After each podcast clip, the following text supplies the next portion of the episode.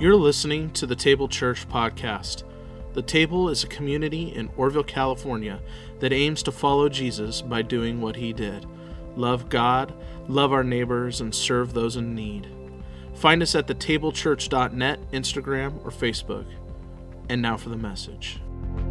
We are in a sermon series called uh, Love's Pure Light. We're doing some tricky stuff. This is a meat and potatoes series. This is a little less fun and a little more like let's get into some scripture and figure out what's going on with our life and our church and, and for us because Advent really is, is, is a time of introspection. If you don't know, we have questions and answers at the end. Please feel free to send any question you have. I mean, literally anything. Um, it'll be down here at the any time. I like to try to make this a dialogue as much as possible.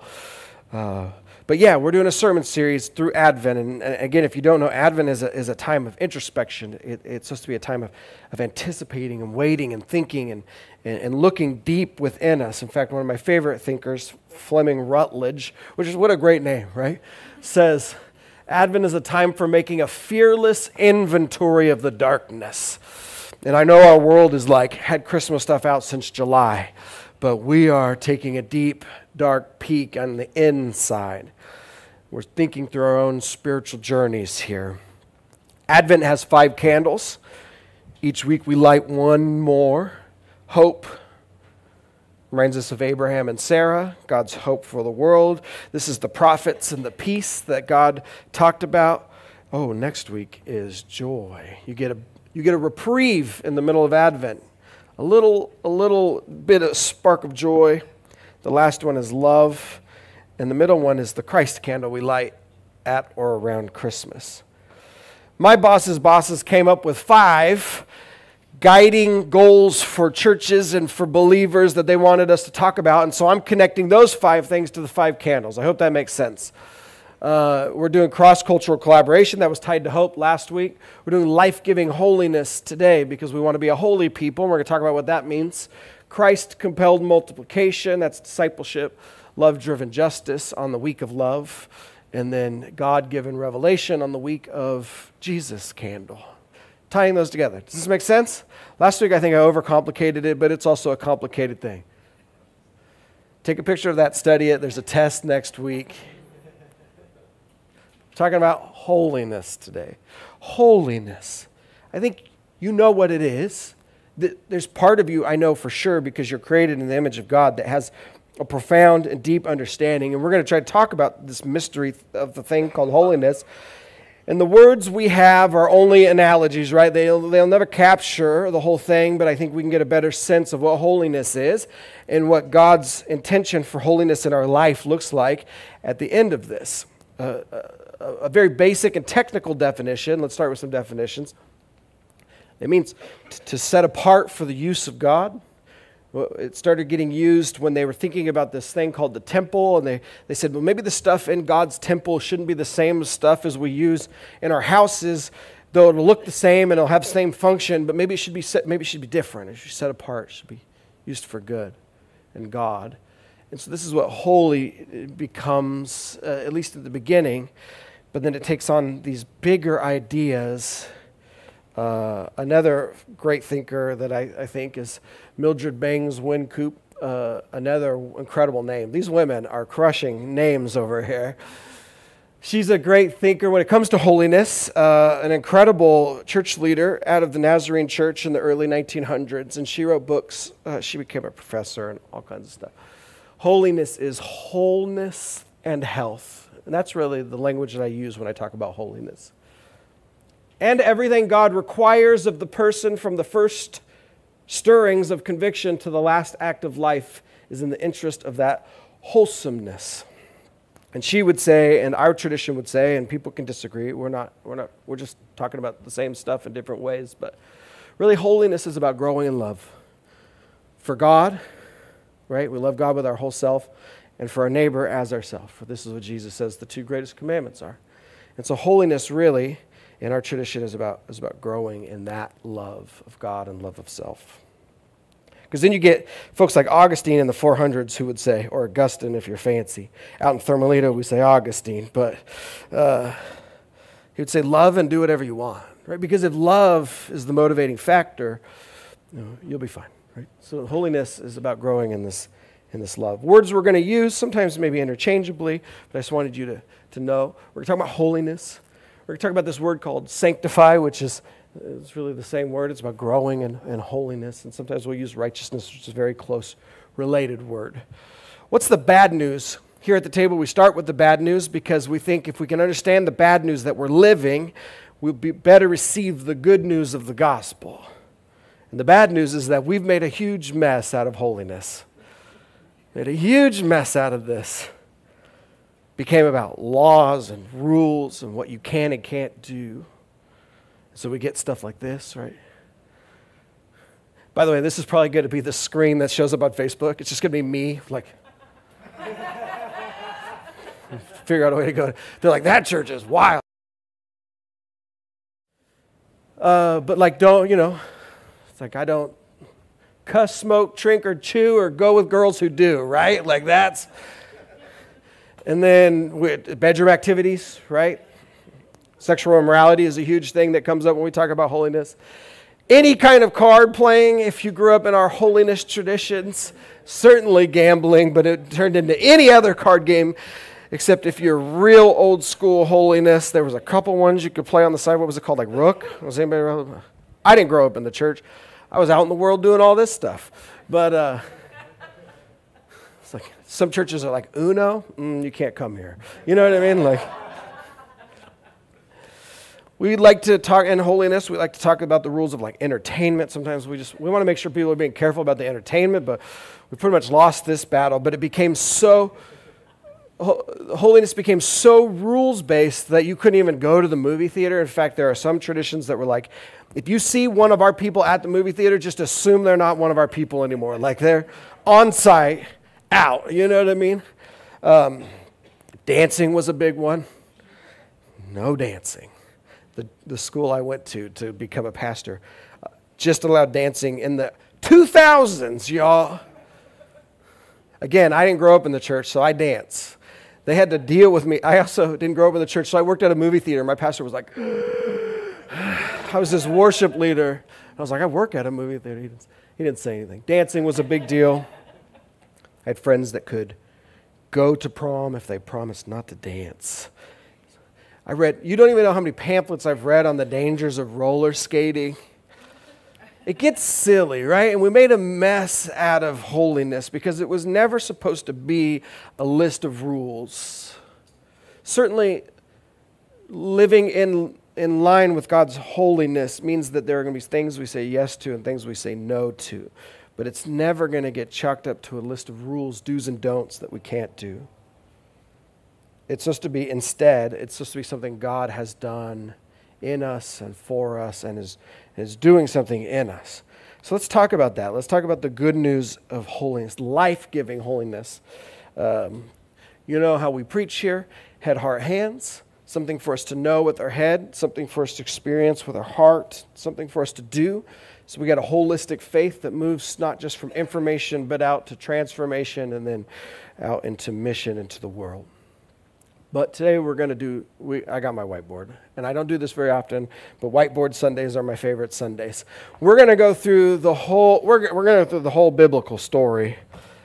Please come out easily. I don't know if you saw it over here and got excited, but makes me happy.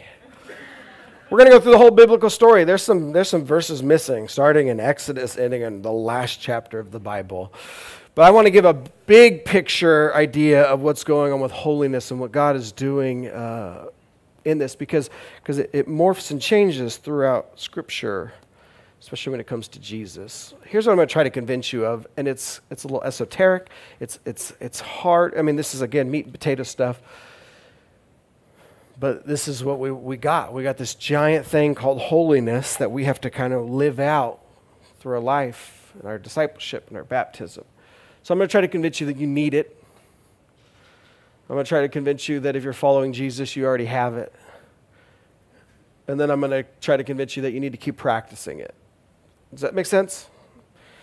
I just wanted to give you that before we got into it. But what does God want us to know with the head point? What does God want us to experience?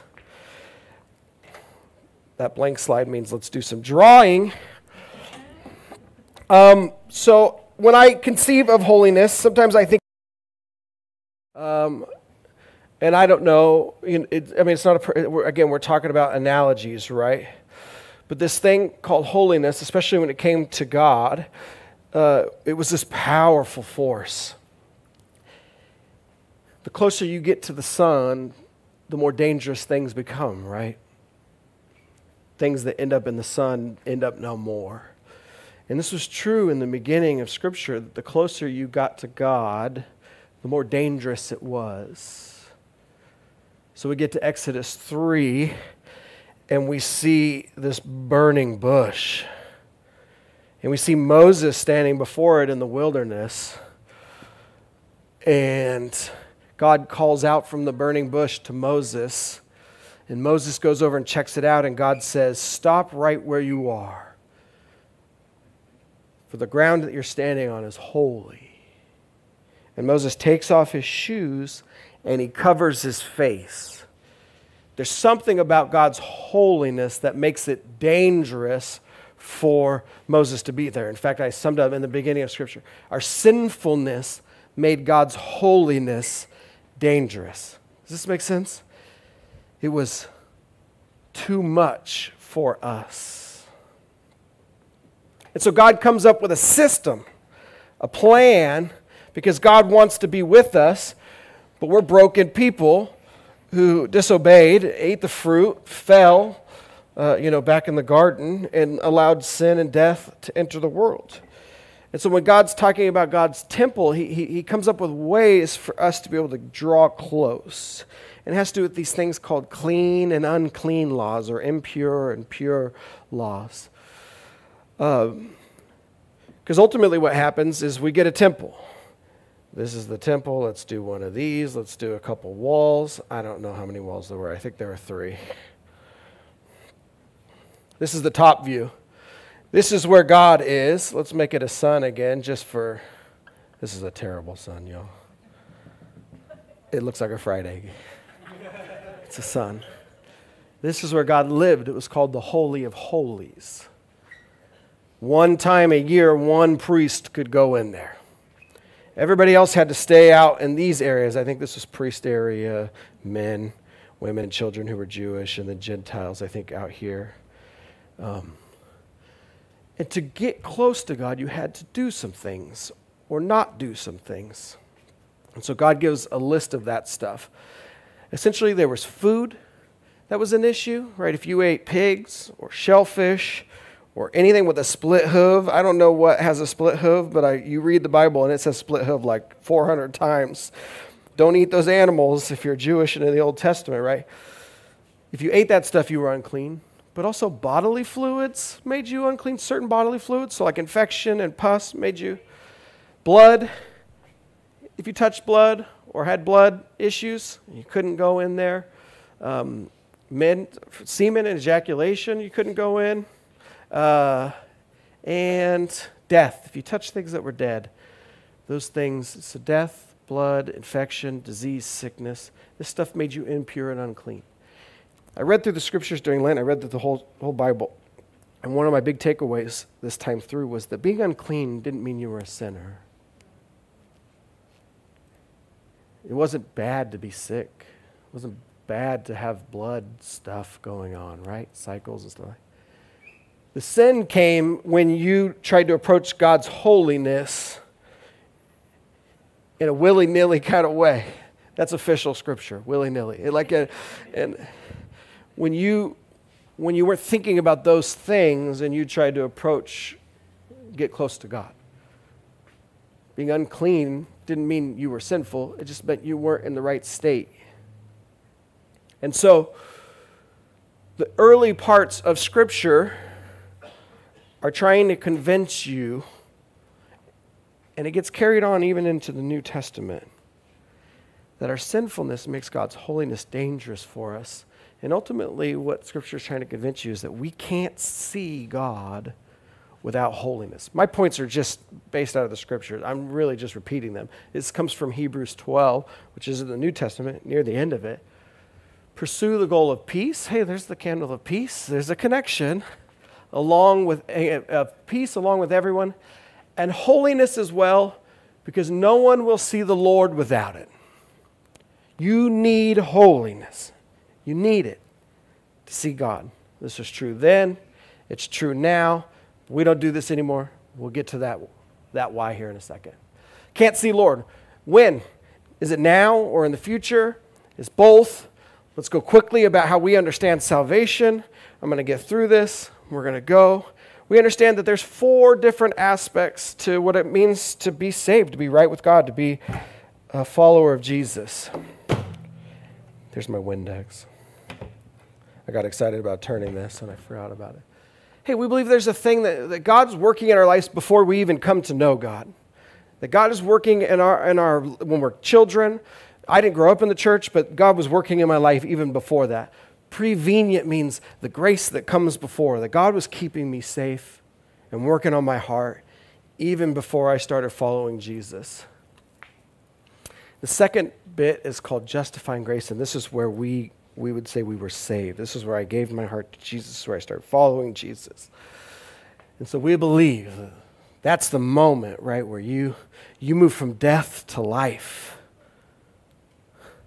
Uh, and then the next part is called sanctifying grace. And this is where you grow in holiness. This is where God is working in you to grow you so that you can become more like Jesus that you can grow more into that love that God wants for us, so that we can love God with our whole selves and love our neighbors as ourselves. And then the last bit, just so you know, is perfection. And I'll let you figure out when that happens in this life or the next. But I will tell you, we believe God's grace is so powerful and God's love is so powerful. It's so much stronger than our sin that we think that when Jesus tells us to be perfect, Jesus can make that happen. So, what does that mean? Well, it means God's working to save us. This is what we talk about. We were saved at justification. That's a fancy word. We are being saved right now, and we will be saved. Salvation isn't that one thing that happened to you when you were seven years old and prayed. That's part of the process. But we believe that God is growing you and saving you and sanctifying you and helping you grow into that holiness. You need holiness to see the Lord, and we believe that that is part of the process here. Is why I brought this up, because you need holiness to see the Lord. Holiness is something we need. Are you with me? You agree with me? Are you on, the, on track with me? Great. How do we get it? That's the next question. If you need it, give it to me. We cannot see the Lord without holiness. So, what does God want you to feel? Two passages I want to go through quickly here. First one is Isaiah 6. So, in the beginning, we had that temple and we had those rules about bodily fluids. But something starts to change even in the Old Testament. I don't know if I'm spelling Ezekiel right. I apologize. I went to school for a long time, but here's what happens in, in Isaiah 6 Isaiah is a prophet, he has a vision that he's standing in the Holy of Holies. That place, the center of the temple. By the way, it was a giant cube 20 cubits by 20 cubits by 20 cubits, which is like 32 feet by 32 feet by th- maybe the size of this room if it was taller. And he has this vision that he sees the throne of God and he sees uh, God's robe flowing all throughout the temple. It begins in the year King Uzziah died, I saw the Lord. And he sees these angels, scary angels. All the angels are scary, right? Every time they show up, they're like, please don't be afraid. And people are like, ah, oh, they're like chattering their teeth. It's so scary. But he saw ones that had six wings. And with two wings, they were covering their face, and with two wings, they were covering their feet, and two wings, they were flying. And they were saying, Holy, holy, holy is the Lord God Almighty. The earth is full of his glory. And when he heard that song, he realized, I'm not supposed to be here. Because my sinfulness makes God's holiness dangerous. And he says that. I'm a man of unclean lips living among a people with unclean lips, is what he says. And at that moment, one of the seraphim, what is it? How do I draw six wings quickly? It's scary, y'all. Takes one of the coals from the altar, right? It flies it over. Do I got it? I'm drawing Isaiah. I imagine he's got hair like this.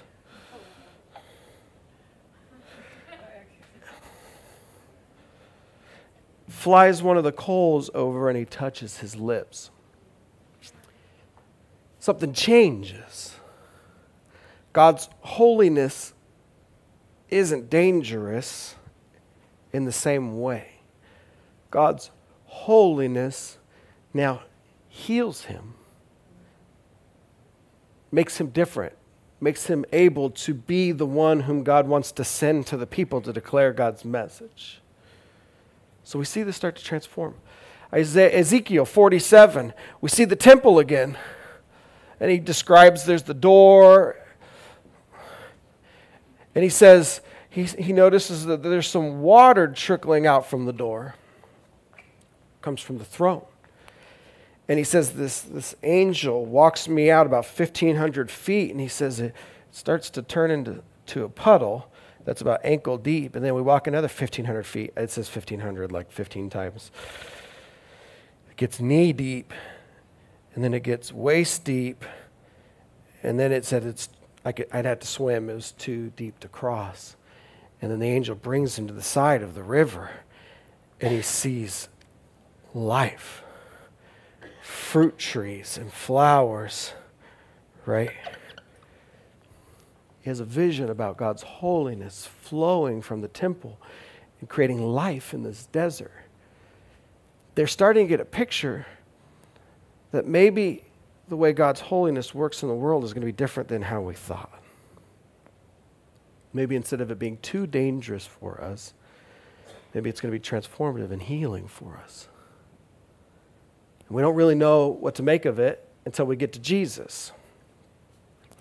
Jesus comes, and Jesus claims, I'm going to stop drawing because this is getting out of hand. Jesus claims to be the temple of God, the place where heaven and earth meets, the, the place where God dwells on earth. And Jesus walks out to all these unclean people with bleeding issues and death issues and infection issues. And Jesus touches them. And in the old way, he should have become unclean because you're not supposed to touch unclean things unless you get unclean. But when he touches them, they become healed. Something changes with Jesus. This, this picture that these prophets got about God's holiness being transformative instead of dangerous becomes real in Jesus. And then he says he's going to send the Holy Spirit to us, the Holy Spirit, to dwell in us and as his followers, we would become like him and be able to touch things without becoming unclean. But we get to transform. And, and, and, he says that food stuff, the shellfish and the pig stuff, he's like, it's not the food that makes you unclean, it's the motivations of your heart. He says, go ahead and eat, just eat whatever you want. That's Mark 7. It's my favorite passage. He says, go for it. Bacon wrapped scallops on the menu now. You're like, thank you, Jesus. I appreciate that. the old conception of holiness is changing. God's holiness is transformative instead of dangerous. So, what does God want us to feel? That we already are holy because of what Jesus has done and are also becoming it. And there's a tension that we have to hold. It's both and, it's not either or. You have it and you're becoming it. Yeah? 1 Corinthians 3 16 through 17. Don't you know that you are God's temple and God's Spirit, Holy Spirit, lives in you? God's temple is holy, which is what you are. You were washed clean and you were made holy to God and you were made right with God in the name of the Lord Jesus Christ and the Spirit of our God. 1 Corinthians 6 17. You have it. You don't have to get it, you don't have to earn it. The rest of this is going to be about how we live out what we already have. Amen? You feel good? We are made holy by Jesus. that salvation thing where we give our hearts to Jesus and then we begin to follow Jesus and He begins transforming us so that we get to look like Him and act like Him, follow His ways. Jesus is doing all the heavy lifting here. So, what does God want us to do? We're wrapping up. You got questions? Send it. What does God want us to do? This is going to be simple, but God wants us to be holy. Here's your passage. But as obedient children, you must be holy in every aspect of your lives. Just as the one who called you is holy, it is written, You will be holy because I am holy. So, when Jesus is resurrected on Easter morning, he sits down with his disciples and he breathes on them and he says, Receive the Holy Spirit. And then we get Acts chapter 2, where the Holy Spirit descends on all the followers of Jesus. We call this the birthday of the church. It's also called Pentecost. And the Holy Spirit inhabits us. And then the followers of Jesus begin going out and doing the things Jesus did, touching unclean folks and not becoming unclean themselves but transforming. I only have one more thing I want to show you, and then I'm wrapping up here.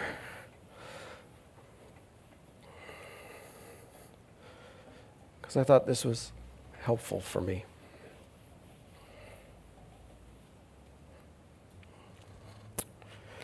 The Holy Spirit in, in Greek is uh, that P is silent, like pterodactyl. Pneuma Hagios. The name the Christians get who start following Jesus is saints. We love our Catholic brothers and sisters, but they have this whole section of sainthood that is you have to do a couple miracles and you have to show it gets it gets well, there's a lot of rules to it. In the Bible, a saint is anyone who follows Jesus. And that word, saint, is the word. I'm going to break my pen. I'm pushing so hard. Please, I got two more letters to write here. Hey! The Bible calls us saints. It's the word hagios. The Holy Spirit enters us, uh, just the holy ones, or the sanctified ones. It's the same word. God expects holy living from us because he has made us holy through his death and resurrection and the sending of the Holy Spirit. And so when, when we're writing the New Testament and they're talking to the church, Paul calls us the, the holy ones. That, that's your name, saints. You're the holy, because you got the pneuma hagios, you got the Holy Spirit in you. That's your identification as part of who you are, but it's also, uh, it, it brings an expectation about how you live in the world as obedient children of God. Be holy. Why be holy? Because God says, I am holy.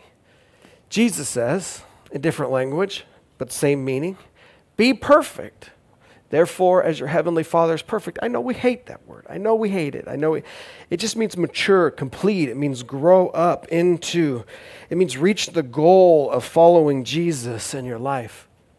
I always say this we, uh, the Romans and the Greeks have different perceptions of, of perfection. Roman perfection is not a scratch on it, right? It's, it's perfect. I think of like a car. It's cherry, right? Not a scratch everything's clean. The Greek concept of perfection is that it gets from A to B. That car doesn't have, it could be banged up, dinged up, broken out. Does it get you from A to B? Perfect. It fulfills its function, it does what it's supposed to do. Our job isn't to be flawless, our job is to become like Jesus by the empowerment of His Holy Spirit. We are the holy ones. Powered by the Holy Spirit, we are becoming holy, practicing holiness, and helping bring all of the world into God's holiness. Because in Revelation 22, I really am wrapping up. We'll be here all day. I'll just talk about this all day, which is my last passage.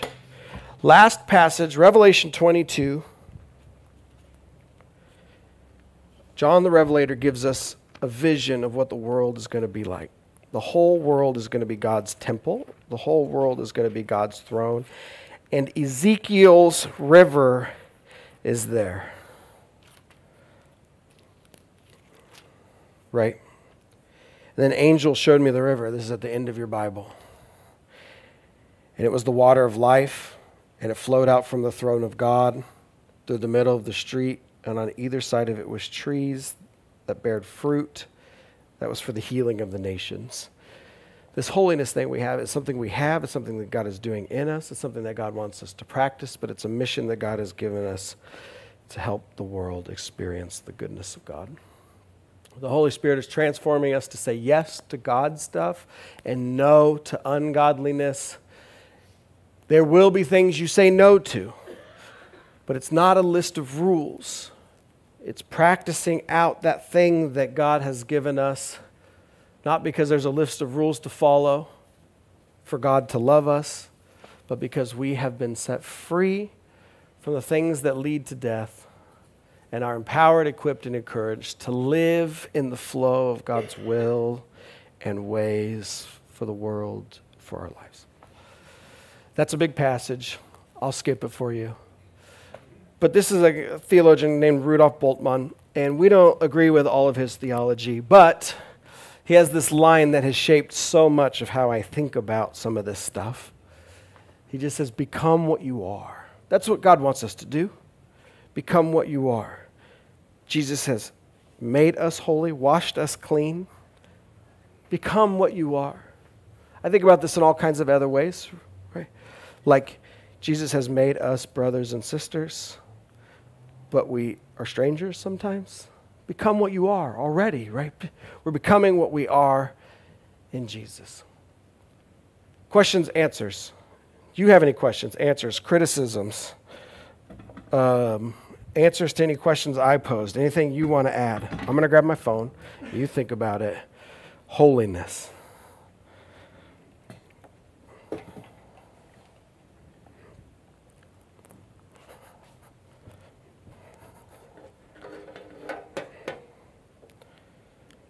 Somebody asked, Can I eat the chocolate sitting next to me if no one's there? yes, you can.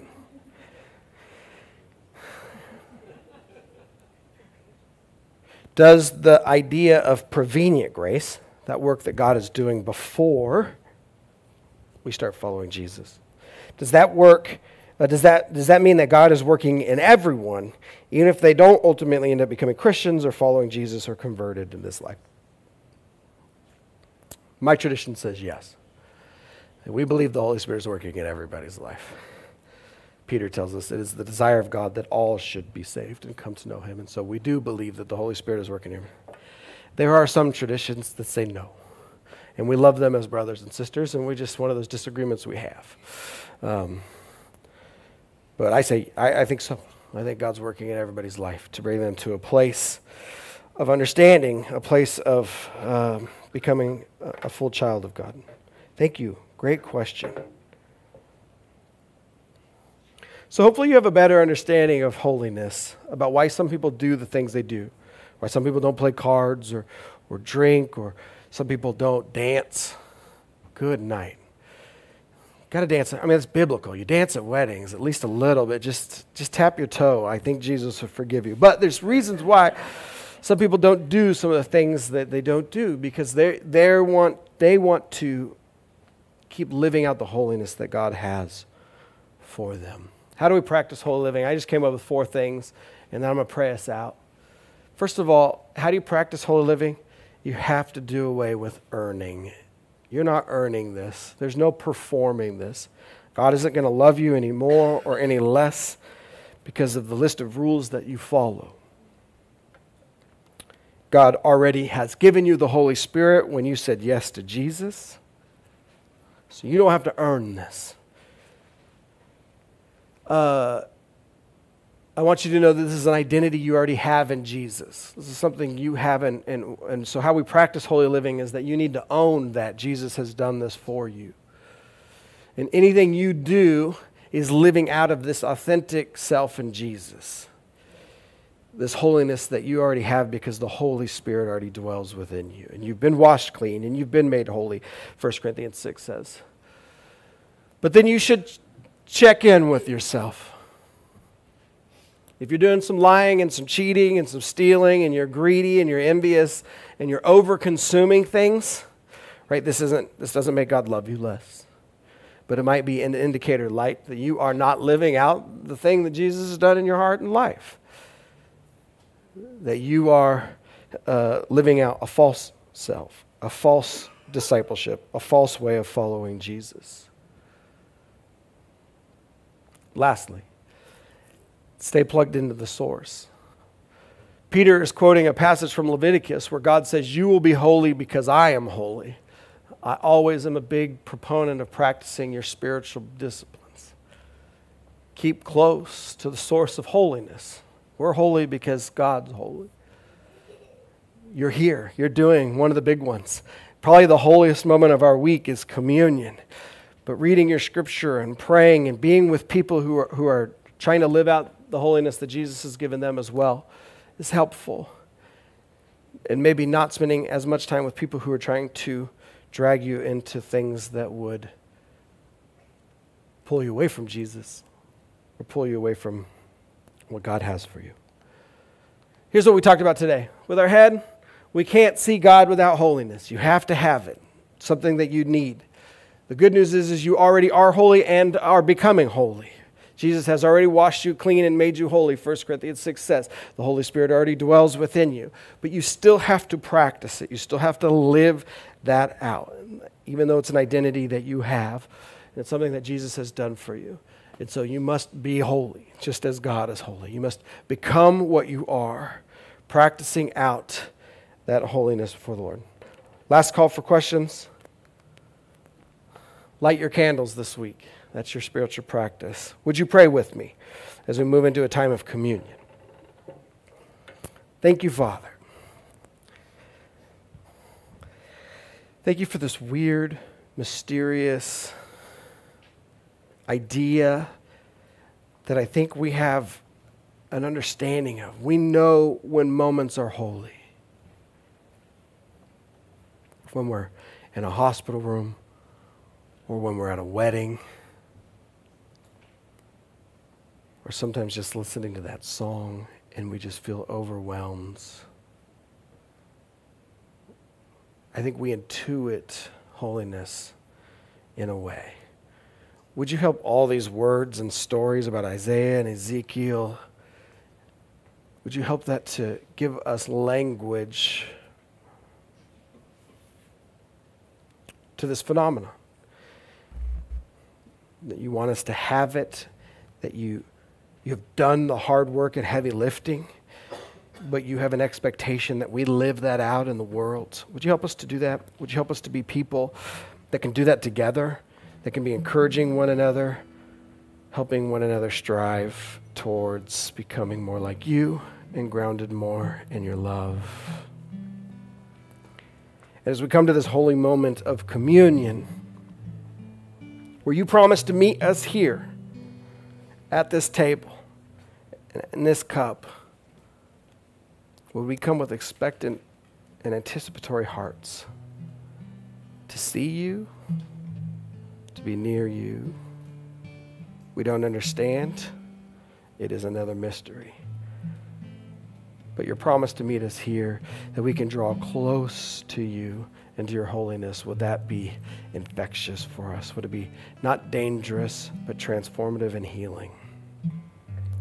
And we will give you all praise and all things.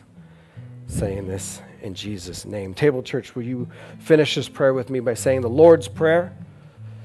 Saying, Oh, there it is. Our Father who is in heaven, hallowed be your name. Your kingdom come, your will be done on earth as it is in heaven. Give us this day our daily bread and forgive us our sins as we forgive those who sin against us and lead us not into temptation, but deliver us from evil. For yours is the kingdom and the power and the glory forever. Amen.